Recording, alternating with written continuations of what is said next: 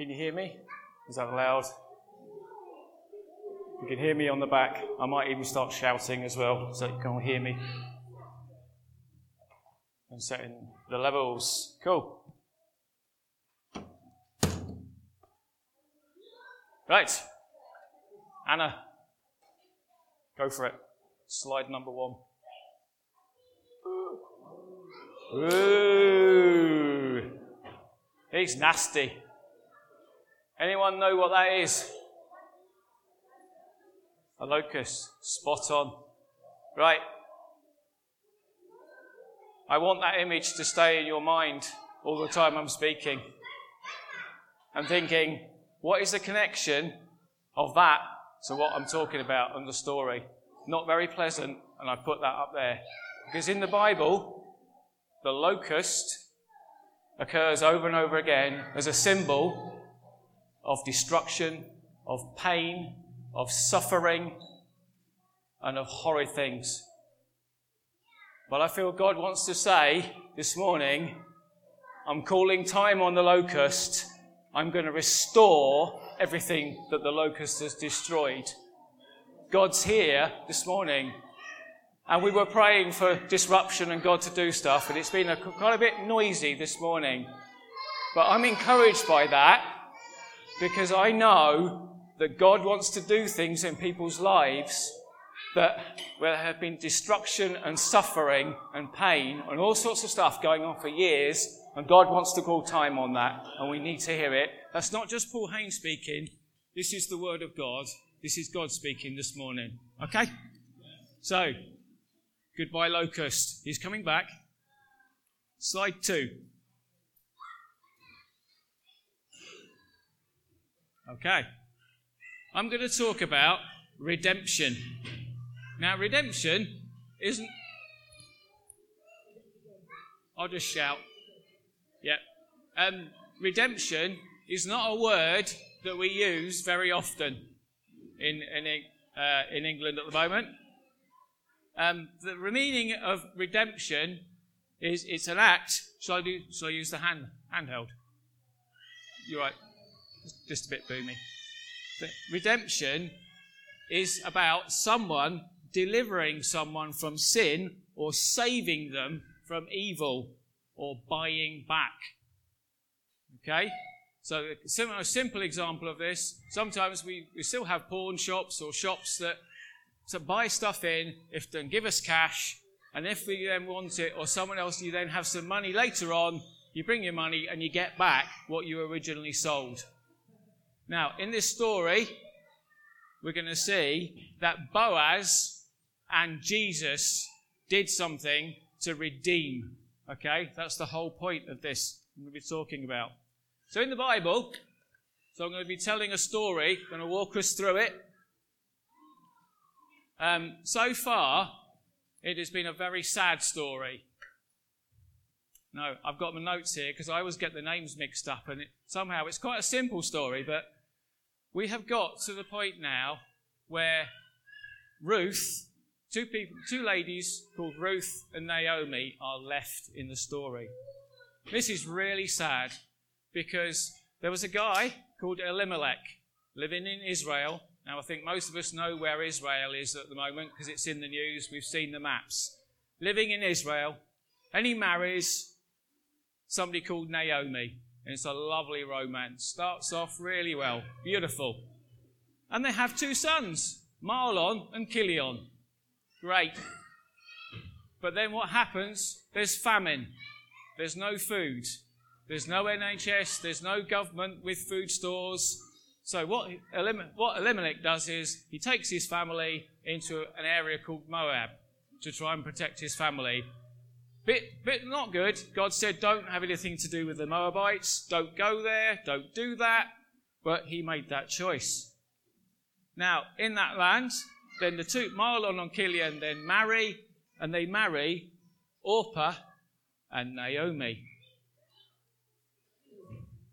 Orpah and Ruth. I told you I get the names mixed up. It's going to got rich here, okay? But it all goes horribly wrong. So they marry Orpah and Ruth, who are Moabite ladies.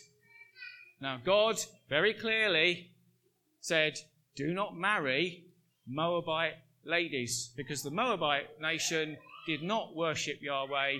They worshipped some quite unpleasant gods that I won't go into the detail. It's a family show. God said, Don't have anything to do with them. You're in trouble. So, Elimelech then dies, the dad. Mahlon and Chilion die. This is now sad. So, think about it.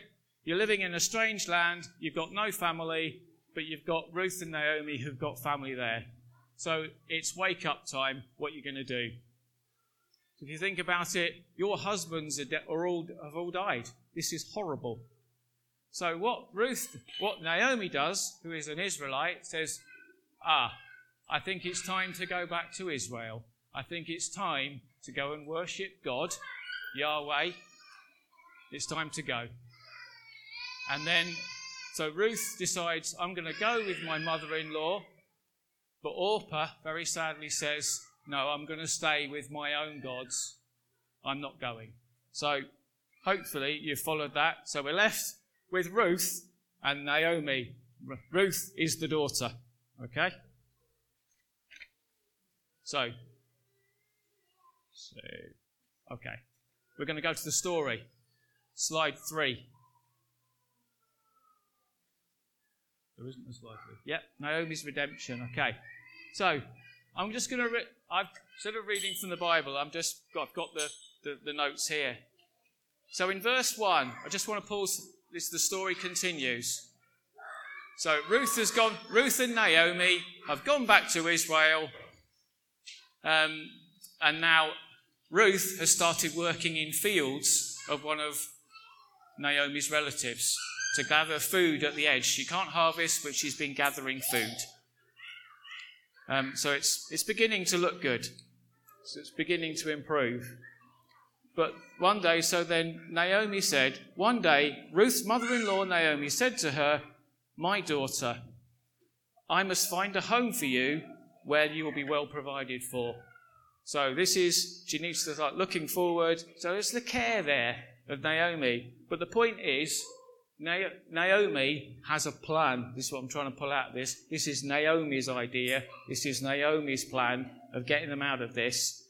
But actually, this is really good because in Naomi's idea, in her head, she's remembered that God said, if your husband dies, the responsibility for looking after you, you as a husband lies with other members of your family. So she's remembered it, and God actually takes this really seriously. So he, in the, the law and the rule, guidance and rules that God gave the Israelites, several thousand or so years before, he said, This is a responsibility of the family. And it's a bit scary. So all the elders of the, fam- of the, of the village would come together, and the widow, whose husband had died, along with other members of that family, the other guy who had the responsibility of marrying someone who was his brother's wife. And if he decided, no, I'm not going to marry you, there's going to be a massive disgrace on that guy. The widow was, uh, was allowed to spit in this man's face and remove the sandal from that man. This is how seriously God regarded this and how, he, how important it was to look after widows, look after the destitute. But this would have been in Naomi's head because she was an Israelite. She knew, she would have known the law and the responsibility. Okay? So that's it. That was in, in verse 2. So she, her plan was a caring one, and her plan was a lawful one. It's what God wanted. It was good. But in verse 3, her plan was a bit risky. You kind of, when you read the Bible and you read, yeah, okay, I read that. Then you go, hang on a minute. Ooh, that's a bit scary. So her plan was, okay, to her to Ruth, she said, Wash. That wasn't risky. Might have taken a bit of effort getting hold of some clean water. Put on perfume. Go and smell nice. That would have cost money. Interesting one. Get dressed in your best clothes and go down to the threshing floor. Now, the threshing floor is where they've, they've all been through harvest, they've ground, they've gathered it all in, and now going to separate the grain from all the stalks of the stuff. And that's going to be like hard work, but that's what they've been doing. But don't go down to the threshing floor, but don't let him know that you are there until he has finished eating and drinking. So, so she said, Go down to see Boaz. I've missed that important step. You apologise. So Boaz was the relative that had responsibility to look after and to marry and protect um, um, Ruth. Okay? So wash. So she said, wash, put on perfume, get dressed in your best clothes, go down to the threshing floor, but don't let Boaz know you're there until he's finished eating and drinking. When he lies down, take note of the place where he's lying, then go and uncover his feet and lie down, and he'll tell you what to do. Now, that all seems a bit strange in 2023, but the culture was this is what God said, this is a process of what to do. Um, Ruth needed to approach Boaz, the relative, and say, Protect me. So if you think about it, it's a bit, it's a bit scary what she's got to do. He could turn around and say, Nanas, I'm not going to look after you. He could actually do some very unkind things to, to Ruth. He could take advantage, and I'm not going there this morning. So it's risky. Okay? So, next exercise for, so let's see what Ruth actually did.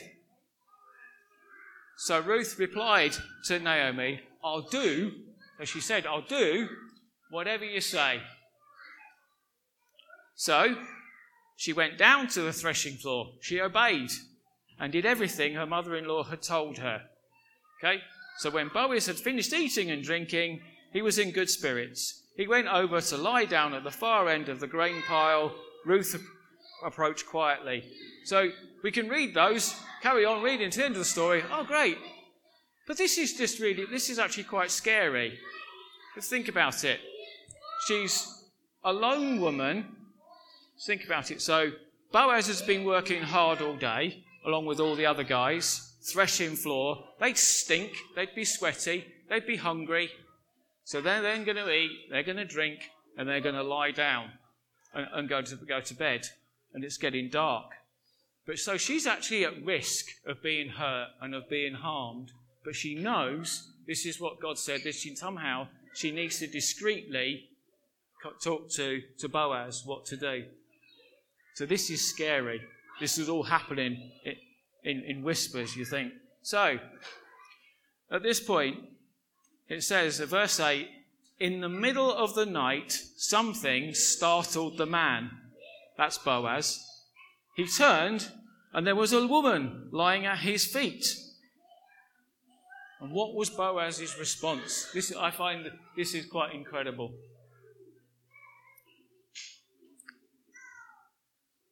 I think that was a divine nudge. I think that was a wake up, mate, wake up, wake up. But his response was a beautiful response. Who are you? So, semi darkness, in a barn. I've been, the guy's been working hard all during the day. He's had some nice food, he's had a bit of wine, and he's nudged to wake up. But his response is, Who are you? Who are you? What a good guy. This guy has a great heart. So then she says in semi whisper, I'm Ruth, your servant. Spread your corner of the garment over me, since you are my guardian redeemer of our family. You have to imagine this in semi darkness. Who are you?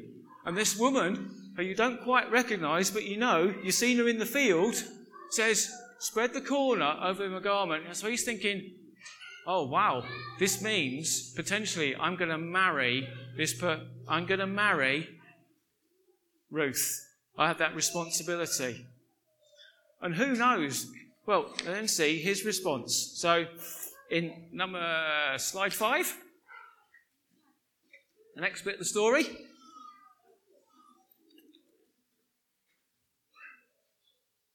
His response is, The Lord bless you, my daughter.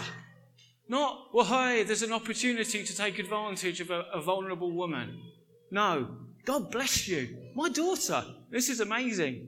He said, The kindness is greater and greater than which you have shown me earlier. You have not run after the younger men, younger men, rich or poor. So he recognized too that Ruth was a good, was a godly woman. She had standards. She was great. She wanted purity as well. So there's goodness there.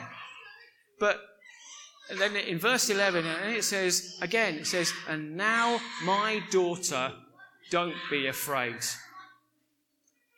And I, just when I was asked to, to, to talk about, to bring this story, I just read through it straight away just to get a refresh. I know this story worked really well. But I read it through and I got to the verse 11. It says, And now my daughter, don't be afraid. And I felt a, a divine stop. And it's almost, it was all in my head, and I saw, and I felt God speak to me. It's almost like the story reruns in slow motion. You have her marrying these, marrying these guys in, in Moab. You have the death. You then have, oh, I've got no one to look after me. I'm destitute. I could die. I'm hungry, hungry. I've got nowhere to live. And then she then follows her mother-in-law Naomi. Okay, we'll go back to we'll go back to Israel. And then, oh no, how's that going to play out? This is stressful. This is fear. This is going to bring massive anxiety and fear. But actually, his response is from the kinsman redeemer, don't be afraid. And that is what she needed to hear at this moment. Not, oh, I've got a few plans, so yeah, I'm going to talk, I'm going to sort all this out. She needed to hear, do not be afraid. And, and, Jesus is also our kinsman redeemer and does redeeming, redeeming work. And I believe this morning that Jesus would say to us this morning, and to those people that are bound up in fear because of all that has gone on in the past, he would say, Do not fear. And I'll get to that in detail in a minute. So then, this is his plan, and I'll just read, read through it. I'll do for you all that you ask. All the people of my town know that you are a woman of noble character. That's, she had a good reputation. Although it is true that I am a guardian redeemer of your family, i.e., that legal responsibility, if I turn it down, I'm going to have my sandal removed, spit in my face, there's shame there. This is, there is another who is more closely related.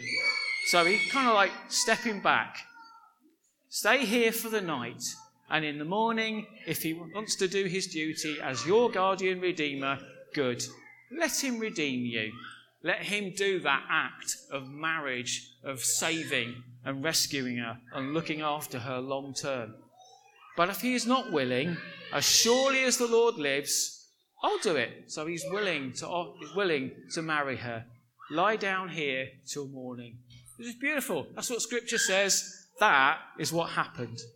So she lay down at his feet until morning, but got up before anyone could be recognized. And he said, No one must know that a woman came to the threshing floor. So there would have been other servants, there would have been part of his family and other workers. They would have seen it, but he was protecting her reputation. He was protecting her, her dignity. That's an amazing guy. He also said, Bring me the shawl, this is to, to Ruth, you are wearing, and hold it. When she did so, he poured in six measures of barley and placed the bundle on her. So that's like six times what he gave her in the previous chapter. This man's generous. And then this all happens, so she gets back to her mother in law, and you can imagine the, the, the, scenario, that the conversation that went on. And when Ruth came to her mother in law, Naomi asked, how did it go, my daughter? Then she told her everything Boaz had done before, for her and added, He gave me these six measures of barley, saying, Don't go back to your mother in law empty handed. Then Naomi said, Wait. You know, where, where Naomi here, who came up with the original plan, is pretty wise. She's pretty switched on.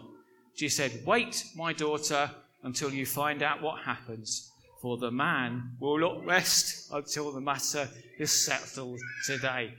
I'll bet. Okay.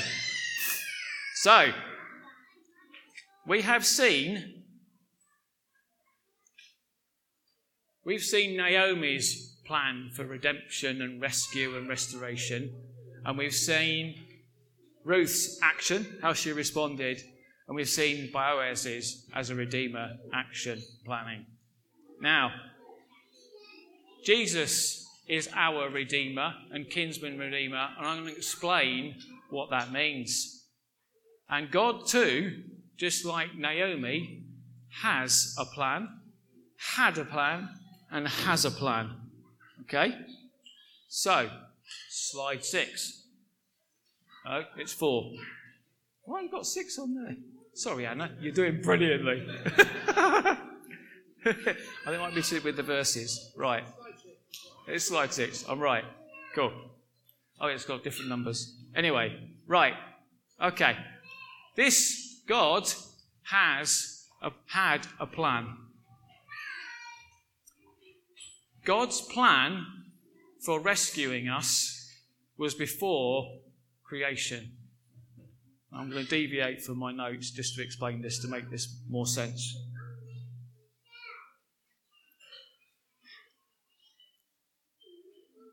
God had a plan. And why did he have to have a plan? Why did he rescue us? He rescued us, and we're going to look at, we'll look at the verses in a minute, because we have all done evil. We have all broken his standards. We all continue to do evil. And we ignore God. And that needs to be dealt with as an individual. And if you go back in the Old Testament, which the books before the story of Ruth, God set out his standard, and we have all broken that. We've all done that. But what God says is if we break those standards, we deserve death. And ultimately, if we weren't brought back, we weren't rescued, if we weren't redeemed, we'll be in hell for the rest of eternity forever.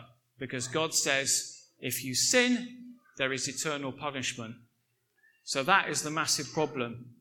Okay? Now I read that and thought, yeah, I've, I've got that sussed. I understand that. That's fine. Rich preached on it a few weeks ago, and he say, was reminding us this, this story, this gospel is just ridiculous. It's foolish. Yeah, I've got the box ticked. Yeah, I understand that. Ha. When you're asked to preach, uh, you probably say no, because you actually know that God's got something to make a bit clearer to you and deal with. I started thinking about this, and God said, No, you haven't, you haven't got it. You haven't got it. Actually, what my, my the gospel is, it's actually ridiculous. And I'll explain what I mean. God sent Jesus to die for all of us to be punished because he wanted us to worship him voluntarily. He wanted us to have the choice and to make that choice. And that is ridiculous, and some might find that offensive. Some of us, we could turn our back on God and say, No, I'm not going to worship you.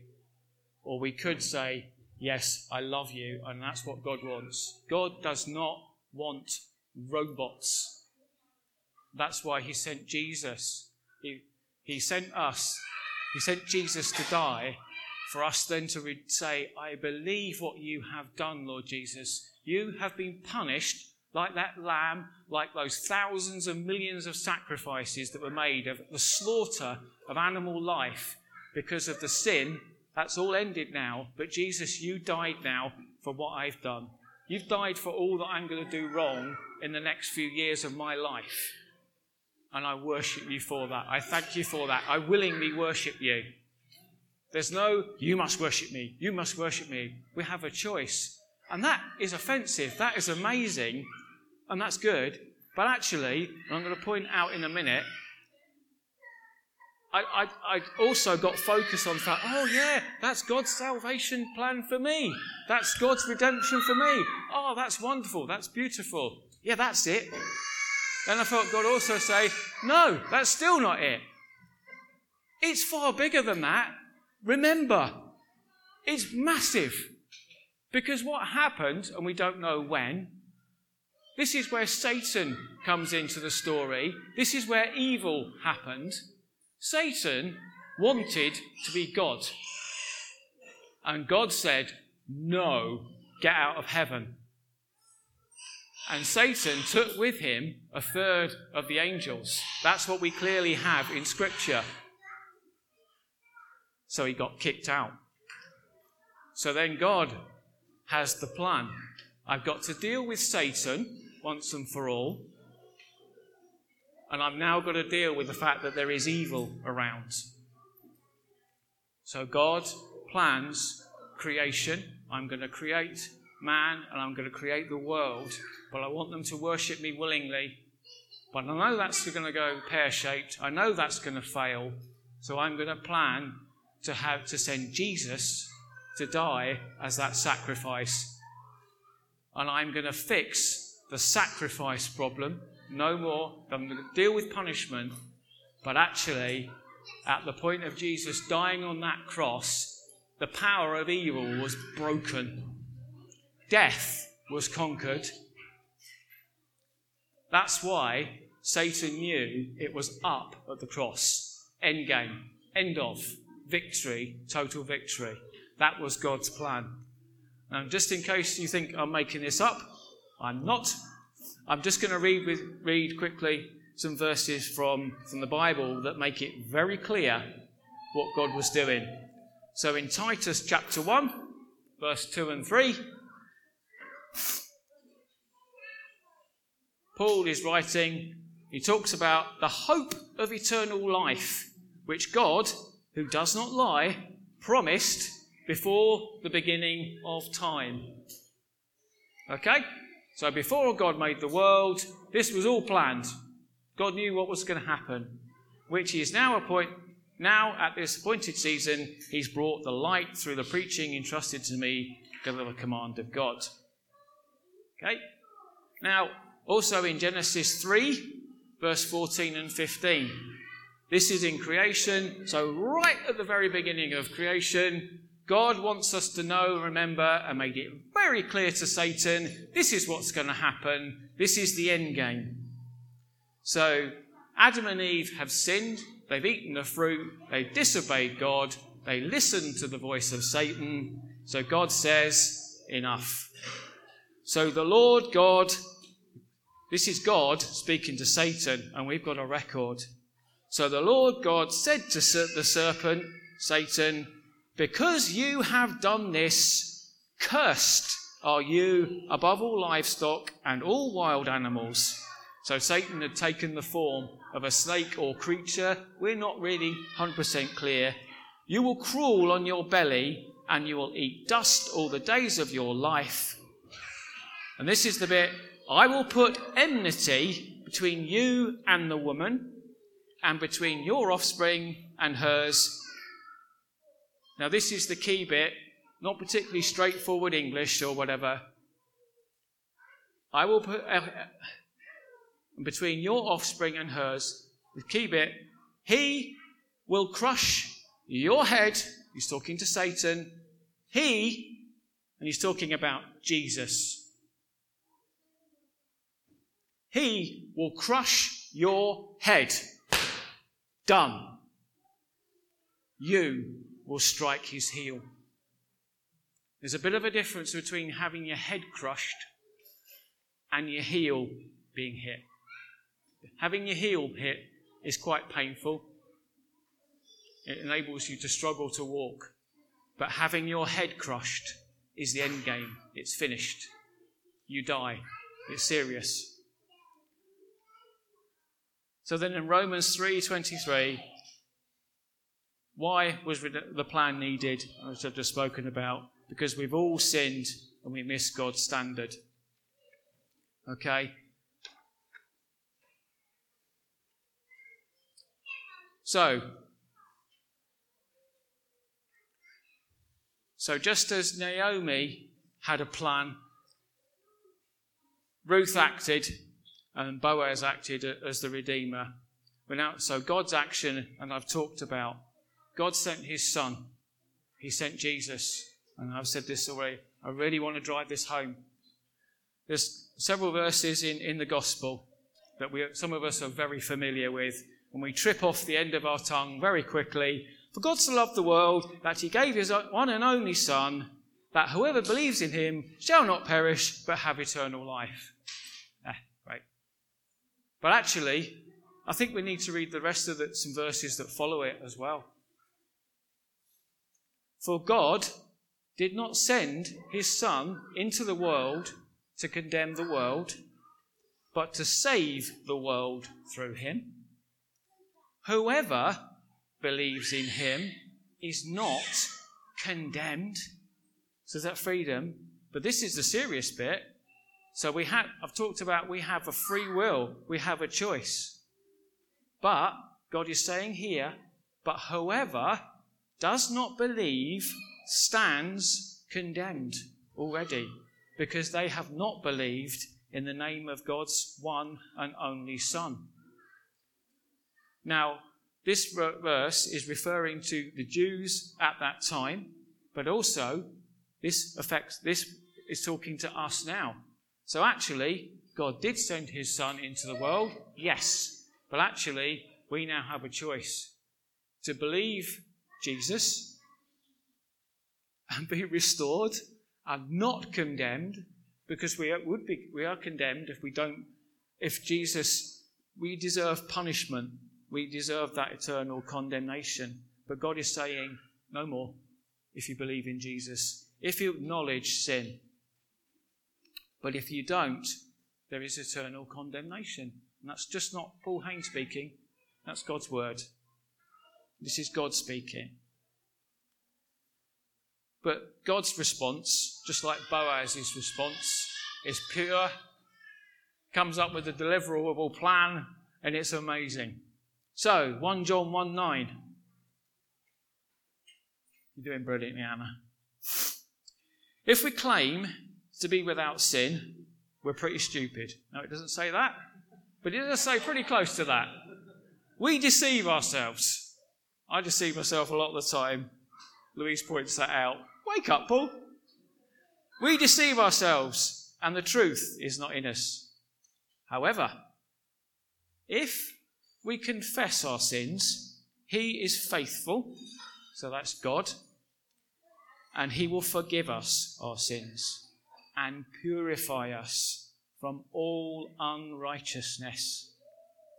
If we claim, we makes the point again, if we claim we have not sinned, we make him out to be a liar, and his word is not in us. So this morning, whatever we have done, how, however impure it was, however horrible it was, however long ago it was, if we tell God this morning, we can know condemn, we can know forgiveness. We can know God's washing. We can know God's cleansing and freedom from condemnation. There is no guilt, there's freedom. And I want God to do that to do that this morning in people's lives and people's hearts. Okay? Because God actually wants to do that as well. It's not just me. Okay. Right. I spent a lot of time on this slide, number seven. You always say, wow, this is great. Hopefully, this summar- summarizes what the, God's plan. But there's one detail that I didn't tell you about. Okay. Well, I'll first of all explain my beautiful spreadsheet, which is a Gantt chart. And it's a shame that Jen Richardson isn't here because I work with her and she knows how excited I get about spreadsheets. So, in front of you, God's redemption plan. Now, hopefully, as I made clear, on the bottom is time, black arrow indicating time to the right. We are here 2000 AD. Okay? The beginning of the plan, I foolishly wrote 4000 BC. Actually, God had the plan before time. Okay? 4000 BC is what archaeology re- reliably tells us Adam and creation roughly happened through carbon dating. That's the reliable kind of like we've got that window. Okay? So this is God's plan. So we have just some key people in it Adam, Moses, 2,000 years, years later, and then we have someone called Rahab. And a lot of you might be thinking, who? Who? Who's Rahab? Well, I'll tell you in a minute. Ruth. Ah, we've heard about Ruth for the last, I don't know, 10, 20 minutes. King David. Ah, what's going on here? Jesus. Ah, we know about Jesus. You've been going on about Jesus, and we know it's 2,000 years ago, because that's why it's AD, Anno Domini, in the year of our Lord. Got that? And BC is before Jesus. But what's, what's the point? What's the connection? The connection is Ruth and David are part of Jesus' family. They were direct descendants of Jesus. Okay? Now, who's Rahab? I'll tell you anyway. Now, Rahab and her family were the first, people, first they lived in Jericho, which was the first city that the Israelites took over when God said, You're going to have your promised land. Now, Rahab was a prostitute, and her whole family lived with her, but God preserved that family's life amazingly, although God said, I want you to destroy everyone else because they've turned my back on me. They do evil and horrible things. I want them gone. But God saved the life of Rahab and her family. And Rahab's family line is also a descendant of Jesus. Interesting. So, what's the connection? Ruth, what we talk about, was a Moabite, not an Israelite. She's also part of that family. So, in God's massive grace, in the midst of disaster, so in the midst of immoral and forbidden living, doing stuff that God hates, as in Rahab, and the stuff of Ruth being a Moabite, all the stuff that had gone on in her family and history, God says, I'm taking you, I'm taking you, I'm redeeming this bad situation, and this is going to be part of my eternal plan. Isn't it exciting that Ruth and those two, Ruth and Rahab, are part of something that affects eternity? They're part of something that led to the destruction of the power and the power of breaking of, of Satan's power. Isn't that awesome? Because they made choices. So that's God's plan. I hope that's clear. So I've gone on probably I didn't look at the clock. right. Slide eight. Time for the locusts back.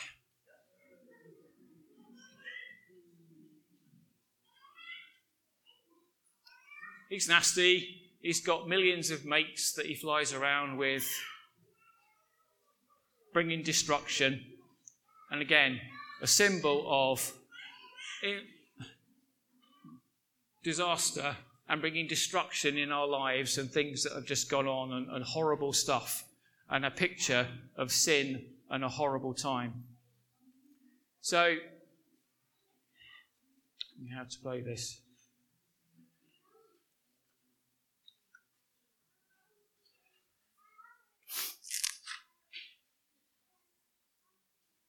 I'm just going to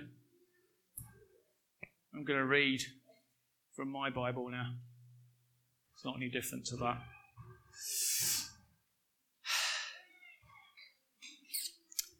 I felt God t- tell me to bring this, and it just connects amazingly. A few weeks ago to this. This is in the book of Joel. And this is God talking to the Israelites having them being rescued. And this happens after David had been born and everything else. And God says, You've totally ignored me because they just mess it up. the, the whole nation of Israel ignore God. They end up sacrificing to horrible gods and doing awful things for hundreds of years, turn their back on God. So God says, Enough. I'm going to send locusts. I want your attention. This isn't good. So the Syrians and and Iranians, actually, the Babylonians, that were um, historically the Iranians, God says, Right, go and get them, take, take a lot of them out, take them back to that land. But there then comes a point where God says, I've seen your suffering. That's enough. God is merciful. You can go back into the land. And I just felt God wanted us to say, what wanted me to say this morning. This is God speaking to, to the people then. This is God speaking to us right now in 2023, Sunday, the 5th of November. I will restore to you the years that the swarming locust has eaten, the crawling locust, the consuming locust, and the chewing locust. Get the point? That the locusts cause devastation.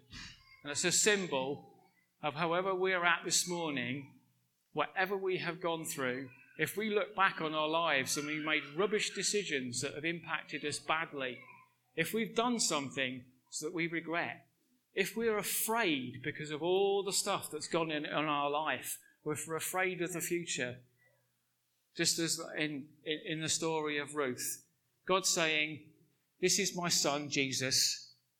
Believe in him. He wants to bring redemption. He wants to bring rescue this morning out of this, out of your situations.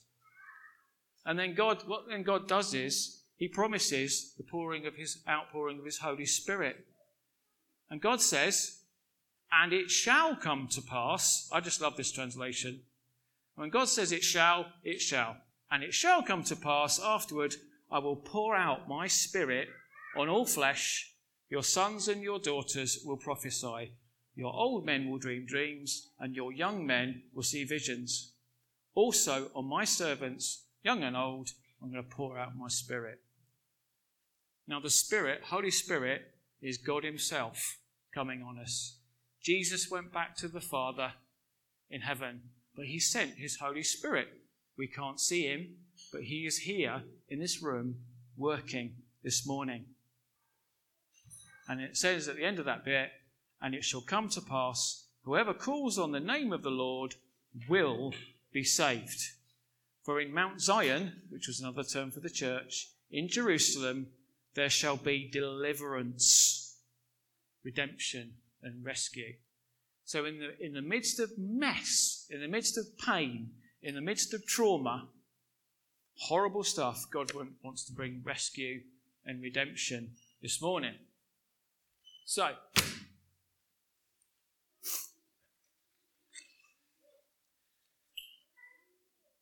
Our response, and in, in a minute, I'm going to ask us to stand together. Are lots of the, the children out? Because I wanted this to be a bit of a family thing. Are all your children, all your children with you? Cool. Great. That's, that's fine. Mark, is Eliora in as well? Because I wanted to hear this. Sorry? To the back. Cool. Right.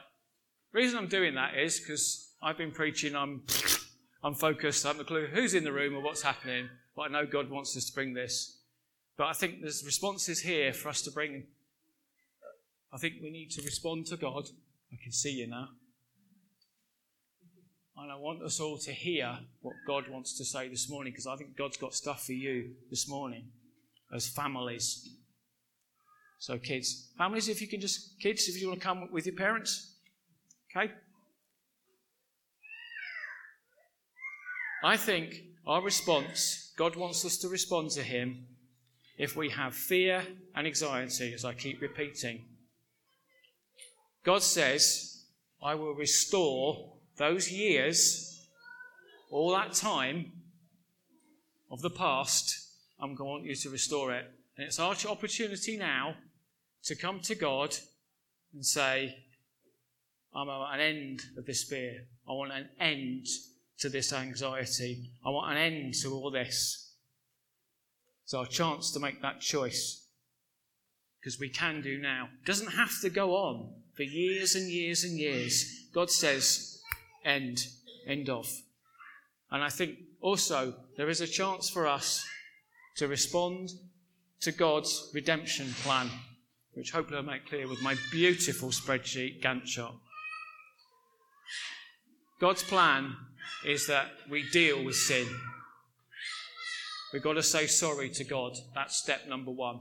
Got to deal with it because that's why Jesus died. Now, if you don't believe in Jesus, and if you haven't done that, we can have the opportunity to do when we stand and I'm going to pray together. But if you know Jesus and you know there's stuff that you have done and you need to sort out with God and take steps, opportunity to do that as well. Let's get clean. Let's just get clear of the past. Because I believe the point of us being here is that we're a church and we're going to have an impact on this community. We're going to see people going to be used by God. Let's get ourselves in a clean state. Let's just stop messing about, as Rich said last Sunday. Time to stop messing about. And I say that graciously because I'm hearing that. If you haven't been baptized in water, opportunity for obedience, because that's what it says in Acts chapter 2. Peter said, Repent of your sin, believe in Jesus, be baptized in water. And if you haven't been baptized in the Holy Spirit, we can pray for you. We would love to pray for you that you'll be baptized, totally covered, totally filled by the Holy Spirit, if you have been filled with the Holy Spirit, we can carry on praying because it says, Go on, be filled with the Holy Spirit. Now, kids, listen. I want your eyes because God wants your eyes, okay? Just as Ruth and Naomi had plans, God has a plan. God has a plan for all of you guys. And I tell you, God is telling you, He wants to speak to you about the future. He wants to speak to you in dreams. He wants to speak to you through the Bible. He wants to speak to you when you listen to someone preach and through your friends and God, He wants to speak to you through prophecy. So God can tell other people what He th- wants to do through you. Then, as you go through your years at school and your early life, what God will be doing is, I'm telling you this. I want you to do this. I want you to do this. And it will all connect. Some of it may not make sense. Eh? What? Yeah, whatever. But there will come a point where it will all get joined up. Ah, oh, yeah, God said that, or that said that. You said that. Okay? So, in the meal, in your meal times, there can be conversations about what do you think God wants you to do long term in the future? Now, what's God saying? Well, how's God going to use you? And this is a sad bit for me as a parent. My kids are all over 18 now. And I know that God has spoken to them, and that moves involves some of them moving away. And I've got to go through that. I've got to deal with that. That's good. And I also know that God has spoken some prophetic words over some of my children, and they haven't been realized. They haven't happened yet. And I'm praying they do. But I know God's spoken. So, as a parent, so let's be open to God. So, quickly, let's stand, and I'm going to pray. and then we're going to worship because I've talked a long time. Oh, God. Holy Spirit, I thank you that you're in the room amongst all the noise and all that's going on because you want to do things. And I want to pray in your powerful name, Jesus, that you will cut off you will deal with people that are suffering from fear. They will hear your words, fear not. That there will be stories about, I stopped worrying. That no longer bothers me because you have broken into people's lives this morning. And I want to pray for people here who don't know you. Right now, you have the opportunity to say, Sorry, God, I have totally messed up. I've done evil. I deserve death. I deserve eternal punishment. And I need to be forgiven. And for those of you who know God, but you know you've messed up, you've sinned, just say, take this time just to say, Sorry, God, I've messed up. Help me to take steps to sort things out and to walk away from what I'm involved in. Help me to see a future. And Lord, I want to pray for the children here.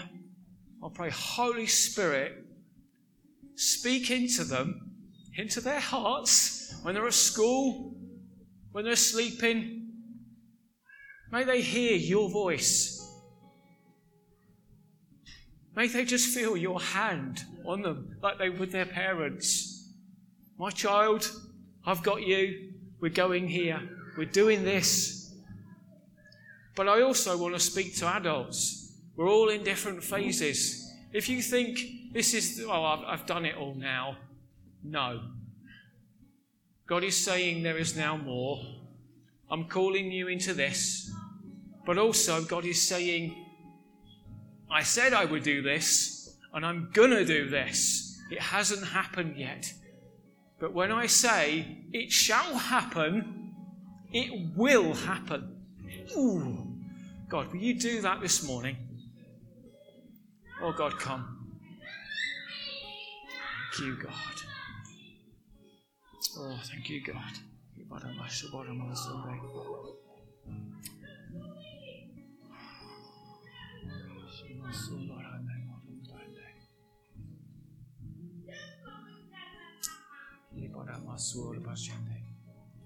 Should we just respond to God in worship? Carry on.